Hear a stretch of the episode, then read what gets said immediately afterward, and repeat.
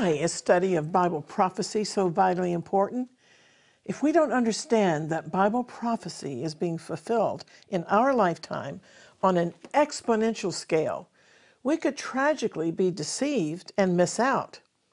We have to rightly divide to handle this word of truth and understand that God is changing times and seasons. The Jerusalem Channel is made with the support of you, our viewers. Thank you for watching.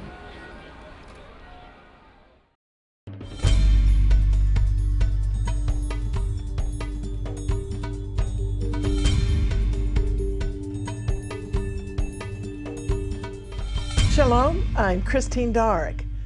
There are at least three main purposes for studying Bible prophecy. First of all, the study of Bible prophecy tends to engender hope. Nothing gives greater strength to our human spirit like faith and confidence in God's prophetic promises.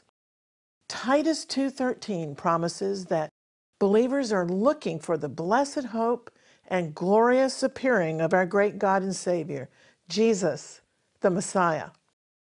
Second reason is that the study of Bible prophecy gives us perspective on how to live, how to maneuver in this world today. We don't need to despair about climate change or the ozone layer.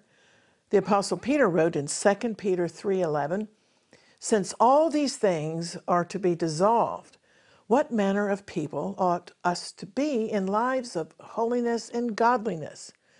We're waiting for new heavens and a new earth in which dwells righteousness.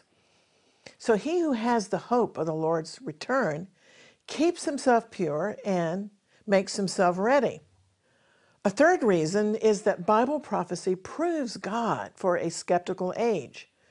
After all, Bible prophecy is history written in advance. Only God can bring to pass the fulfillment of his prophecies in this word. We've seen the nation of Israel resurrected in our lifetime, and after the Holocaust, the Jews' hope was dried up. Many had believed nationhood would be impossible, especially after the Holocaust. But lo and behold, out of the ashes arose the new nation of Israel once again. As of this taping, Israel is now more than 3,000 years old and yet 73 years young.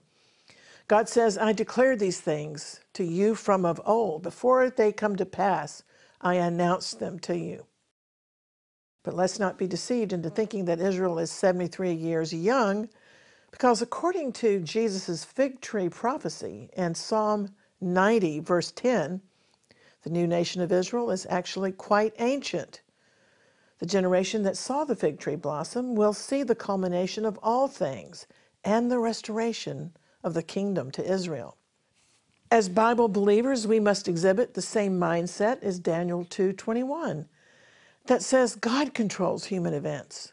He changes times and seasons. He gives rulers their power and also deposes them. And he's the source of all wisdom and knowledge, not the new religion of scientism well, the Lord is at hand. For many years, I've been musing on Jesus' parable of the fig tree, which is the only parable that he specifically instructed us to learn. The fig tree is one of the Bible idioms for the nation of Israel. And in the providence of God, recently my one year Bible combined the parable of the fig tree with Moses' Psalm 90 concerning the generations.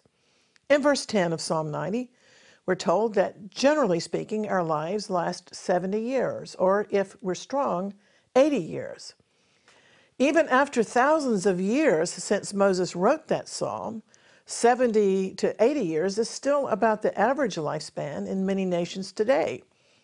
The fig tree parable reveals that the generation witnessing the blossoming again of the fig tree, the nation of Israel, will also see the Lord's second coming. Neither I nor my Bible scholar friends would be so foolish as to set a date for the rapture, the catching away of the church as described in 1 Thessalonians 4:17, because no man knows the day or the hour. On the other hand, scripture assures us that we will know the general season And the Bible promises that wide awake believers won't be caught unawares like the rest of the world, but will be faithfully watching for the glorious appearance of our Lord and Savior. Paul said, But you, brethren, are not in the dark, so that that day will overtake you as a thief. Now, the length of a generation in Psalm 90 is 70 to 80 years. And my purpose in mentioning this is to create awareness of the lateness of the hour concerning the closing of the church age, the rapture, and the restoration of the kingdom to Israel. This year, on the Hebrew calendar, we have already celebrated Israel's Independence Day. Israel's better known Independence Day, the 14th of May, 1948, is based upon the Gregorian calendar. So if you add 80 years for the length of a generation to 1948, there's not a lot of time left for this generation until the Lord returns, unless God decides to max out the definition of a generation for us. In fact, 120 is the maximum number of years for a generation, according to a verse in the Torah, Genesis 6 3. In that verse, the Lord said, My spirit will not strive with man forever, because he also is flesh. Nevertheless, his days shall be 120 years. So, whether the last generation is 80 years or the maximum 120 years, time is growing short. Human history won't last forever, and a lot of believers are not connecting the dots. Certainly, many aren't even anticipating the Lord's return at all. Now, as the Apostle Paul admonished in 2 Timothy 2 and verse 15, it's so important for believers to study to show ourselves approved to God as we rightly divide this word of truth. Oh, this word divide here in the King James Bible is remarkable. Some translations, including the Septuagint and the Vulgate, render this phrase as rightly handling the word, and that's very well said. But the actual word that's rendered divide here literally means to cut or to separate. And so perhaps Paul was thinking, as the rabbi that he was, when he used the word divide. The commentary suggests that Paul was envisioning how the Levitical priest would carefully divide the sacrificial offerings. The overall implication is dissection. So Paul was instructing his protege Timothy to divide the word, not to twist or torture it, but to comprehend it accurately as one taught of God in order to teach others. We must be able to dissect this word, to find one important piece here and another there, to pull biblical thoughts together with clarity, because the Bible is its own best commentary. If you want to explain a verse, you can find another verse elsewhere in the Bible to explain it. So we should be well versed in the scriptures, able to handle the scriptures adroitly and make cross references or gather verses according to topics and doctrines and so forth. We should know which scriptures are relevant to any given topic and which are not pertinent to a topic at hand. Now, the best example I can think of is Jesus in the Nazareth synagogue when he divided a portion of Isaiah chapter 61. The Gospel of Luke, chapter 4, records that when Jesus was handed the scroll of the prophet Isaiah on the Sabbath day, he found the place where it's written, The Spirit of the Lord is upon me, because he hath anointed me to preach the gospel to the poor. He hath sent me to heal the brokenhearted, to preach deliverance to the captives, the recovery of sight to the blind, to set at liberty them that are bruised, to preach the acceptable year of the Lord. But before finishing that passage, he closed the book and gave it back to the attendant and sat down. Then he said, Today, this scripture is fulfilled in your ears. What was going on here? Jesus didn't read all of the passage, but he said that day part of it was fulfilled. So, by examining Isaiah chapter 61, we find that Jesus read the first verse and then abruptly finished reading in the middle of the second verse. He read aloud as far as to proclaim the acceptable year of the Lord, but he didn't go on to read the rest of the passage and the day of vengeance of our God to comfort all that mourn, to appoint them that mourn in Zion, to give them beauty for ashes, the oil of joy for mourning, the garment of praise for the spirit of heaviness, that they might be called trees of righteousness, the planting of the Lord, that he might be glorified. The remainder that Jesus did not read speaks of both the destruction and the eventual blessings that will come to the land of Israel. So much time in history is compressed into this short passage, but he stopped before reading the tiny connecting word and, and the day of vengeance of our God. It turns out that that tiny single letter word in Hebrew, and, represents a very large gap between the first and second comings of Jesus. Verse 1 of Isaiah 61 described the Lord's first coming, but he knew how to rightly divide or separate this word of truth regarding his second coming.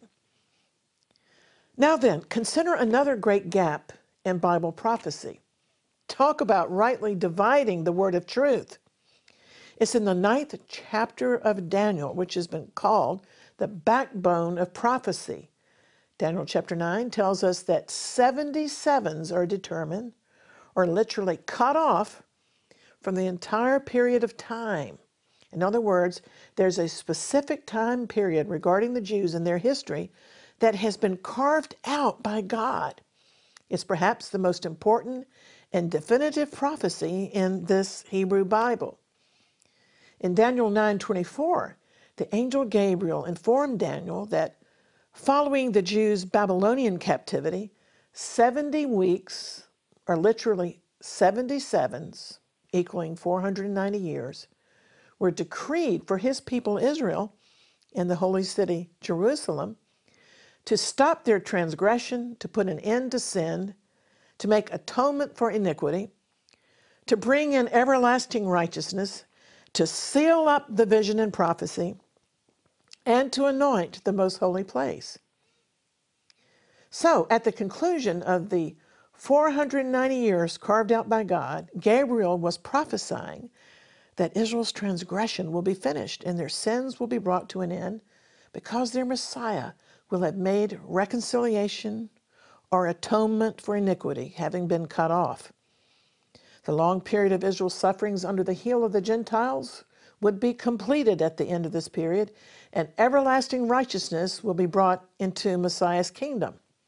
But and here's the dividing of God's word. Interestingly, in verse 24, there's a division given within the time frame.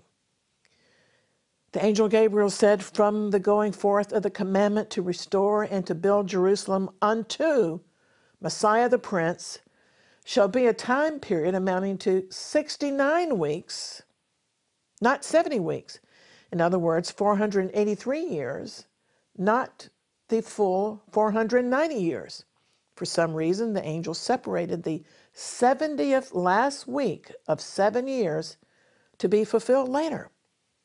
And why? Because Israel did not recognize their Messiah in the time of visitation by him. They did not acknowledge him as the Lamb of God. Everlasting righteousness was not brought in. And so, has the prophecy failed? Absolutely not. God forbid. The prophecy has been on hold for nearly 2,000 years during the mystery church age. In my studies over the years, many well grounded Bible scholars have pointed out that between Israel's 69th and 70th weeks, there is a great gap. And we're living in that gap right now. However, in the last seven years, in Israel's final 70th week that's been carved out by God, a world ruler known as the Anti Messiah will make a covenant with Israel for seven years, promising peace and security. But Daniel 9:27 also reveals that in the midst of those 7 years, the anti-Messiah will violate the covenant and his true wicked character will be revealed. He will be unmasked, and Israel will realize that they have been temporarily receiving into their midst the ultimate false Messiah. So, if we correctly divide the word of truth, we must see that the scriptural pre tribulation rapture, the catching away of the completed church, happens before Daniel's 70th and final week, because the church is not part of the 70 weeks that were decreed upon Israel and that were cut out of time specifically for the Jewish people and their redemption. By then, the church will be a completed mystery. And many ask, well, won't the church escape the great tribulation or will they be part of the tribulation of Daniel's last 70th week? Well, in Luke 21 36, Jesus told his church that we should pray to escape the coming horrors of that time period. Nevertheless, the church's testimony has always been one of tribulation. We can't escape that. Jesus forewarned us in John 16 33 that in the world we'll have tribulation, but he said, Take heart, I've overcome the world. Also, the Apostle Paul testified to believers in Acts 14 22 that through many tribulations we must enter the kingdom of God. However, our trials and tribulations are to be distinguished from the great tribulation, a time that's going to be unprecedented trouble after the rapture of the church, when God will deal in wrath with rebel nations and when he will protect and redeem his people Israel. Now, if we rightly handle or divide this word of truth, we can find this teaching elsewhere in the Bible because remember, the Bible is its own best commentary. For example, let's consider Hosea chapter 3 and verse 4, which declares, The children of Israel shall abide many days without a king and without a prince, without a sacrifice, an altar, and objects of reverence. Then in the next verse, Hosea 3 5, we read, Afterward, that is, after the long gap during which the Israelites and the Jews have wandered the earth in the diaspora, and after the mystery church age, afterward the children of Israel shall return and seek the Lord their God and David their king. Seeking David their king is an idiom for seeking the Messiah. And they shall fear the Lord and his goodness in the latter days. This great gap is also described in Hosea chapter 5 and verse 15 where God says, I will go and return to my place till they acknowledge their offense and seek my face. In their affliction, they will seek me early. This verse was literally fulfilled when the risen Lord Jesus ascended from earth to heaven. I will go and return to my place until they acknowledge their offense and seek my face. For nearly 2,000 years, Jesus, Yeshua is his Hebrew name, has been seated at the right hand of God the Father and he's being retained there until Israel recognizes their offense of rejecting him and summons him with Baruch haba b'shem Adonai, blessed is he who comes in the name of the Lord, and calls upon him in repentance. Hosea 5:15 in fact lines up with Acts 3:21 which says heaven must receive him until the time comes for God to restore all things as he promised long ago through his holy prophets. In the meantime, Jesus has also been preparing a place in his Father's house, many rooms for his bride, the church, from the nations. But as 1 Thessalonians 4:17 teaches, as soon as the dead and the living members of his mystical body are called up in the atmosphere to be forever with the Lord, then Hosea chapter 6 and verse 1 will come to life. In this verse, Israel will say, Come and let us return to the Lord, for he hath torn and he will heal us. He hath smitten, but he will bind us up. After two days, he will revive us. In the third day, he will raise us up, and we shall live in his sight. So after two days, he will revive us, means that after 2,000 years, Israel will be revived. How do we calculate that? by rightly dividing this word of God and understanding 2 Peter 2 8, a very important verse. In that verse, Peter admonished us, but don't forget this one thing, dear friends. With the Lord, a day is like a thousand years, and a thousand years are like a day. So, all this time during the great gap, while Israel's final 70th week has been put on hold, on pause, Jesus has been building his church for two days or 2,000 years until the fullness of the Gentiles overflows into Messiah's mystical body called the church. Therefore, theologians say the church is something like a holy parenthesis, and it was a mystery hidden in God prior to the coming of Messiah. But after Israel had temporarily rejected their Messiah, Jesus said he would build his church consisting of any Jew or Gentile who put their faith in him. And this revelation of the church was also revealed to the apostle Paul. In Ephesians 2:15, Paul called the church the one new man of Jews and Gentiles grafted together in God's family tree. Now, to help explain all of this visually, there's also an interesting long gap on the calendar between Israel's springtime Levitical feast of the Lord and the Levitical feasts that occur in the fall.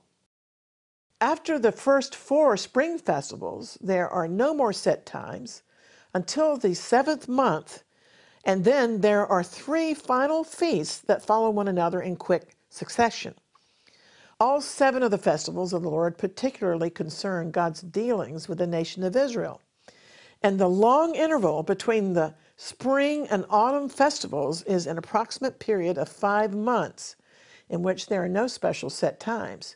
This great gap represents a parenthesis in God's prophetic plan. This big gap represents the mystery church age in which there are no festivals. It was hidden in God. The first set of Hebrew feasts corresponds to the Lord's first coming Passover, unleavened bread, first fruits, and Shavuot, or Pentecost. And the second set of Jewish festivals in the fall pertain to the Lord's second coming trumpets, Day of Atonement, and tabernacles. At his first coming, Jesus fulfilled Passover as the Lamb of God, and at his second coming, he will fulfill the Day of Atonement when Israel recognizes him as Messiah. So, when starting to read Isaiah 61, the Lord understood that he would be rejected the first time. He understood the mystery of the church and the great gap between the festivals, and that's why he stopped reading when he did in the synagogue that Sabbath in Nazareth. He only read the part that pertained to his first coming. He knew there would be a big gap between Israel's initial rejection of Messiah and the prophesied regathering of the Jewish people to the land of Israel and their ultimate redemption in the last days. A regathering which you and I have been privileged to witness in our generation. In God's foreknowledge, this long gap has been the church age. But tragically, many in the church are still misinformed. Many still don't understand the times. Many wrongly think that God is finished with the Jewish people. But Israel's rejection of Messiah is only temporary, and God will take his finger, as it were, off the pause button, and Israel will be reactivated and redeemed at the Lord's second coming and at the time of Israel's 70th week. Then Israel will become the chief of the nations with Jerusalem as the Lord's capital city. That's why we pray for the peace of Jerusalem. God is not finished with Israel. He also has a vision for the entire region in Isaiah chapter 19 that I've spoken about in many other videos. So, Bible prophecy must not be ignored, as unfortunately it's being ignored in many pulpits right now, when it should be urgently discovered and studied. I'm eternally grateful for men of God in past generations who clearly saw the end time scenario. And even though they weren't eyewitnesses of Bible prophecy like we are, nevertheless, many of them more accurately foretold the Bible's end time scenario than many preachers today who obscure or deny the truth. Paul warned in 2 Thessalonians 2 that people will perish because they refuse to love the truth and be saved, and therefore, for this cause, God will send upon them a strong delusion that they should believe a lie. It's often mentioned by eschatologists that the Hebrew prophets prophesied the overall whole picture, and this can be likened to a man looking toward a great range of mountains. From a distance, the prophet didn't necessarily see the valley between the two mountain peaks, which can be quite a long distance. In the imagery of Bible commentator Henry Ironside, imagine for a moment a cross planted on the first peak to represent the vision in the Hebrew Bible of the suffering Messiah who died to make atonement for our sins. Then imagine a glorious crown atop a second mountain peak representing the second coming of Jesus to reign in power and glory. But the prophets didn't perceive the time distance between the two mountain peaks. The chronological periods in the Hebrew Bible all pertain to God's earthly people, Israel, and therefore the feasts of the Lord all pertain to events concerning the first and second comings of Israel's Messiah. And meanwhile, the church is the mystery in between, which had been hidden in God from before the foundation of the world. But now it's made manifest for the obedience of faith among all nations. The hidden period of time between the first and second comings of Messiah, between the two mountain peaks, has lasted for nearly two millennia. Well, in the last chapter of the book of Daniel, chapter 12, we read that the Lord said, Go thy way, Daniel, for the words are closed up and sealed until the time of the end. But the wise shall understand. So let's be wise. We're living in a time of unprecedented revelation, a time when many puzzling scriptures will be unsealed. But despite the exponential increase in knowledge, unless we can handle this one book, God's Word, we'll never be able to come to the knowledge of the truth. As always, I urge you to call upon the Lord for salvation, healing, and deliverance while there's yet time. There's more to share with you at our exploits.tv website where you can watch our free video library and read news of end-time events. Our ministry is called Exploits based upon Daniel 11:32, declaring the people who know God will be strong and do exploits. Let's connect on social media and don't forget to download our free Jerusalem Channel mobile app so you can watch our videos on your phones or tablets. The grace of the Lord be with you. And until next time, I'll always be contending for the faith and praying earnestly for the peace of Jerusalem. Maranatha, even so, come quickly, Lord Jesus. I'm Christine Darg. Shalom.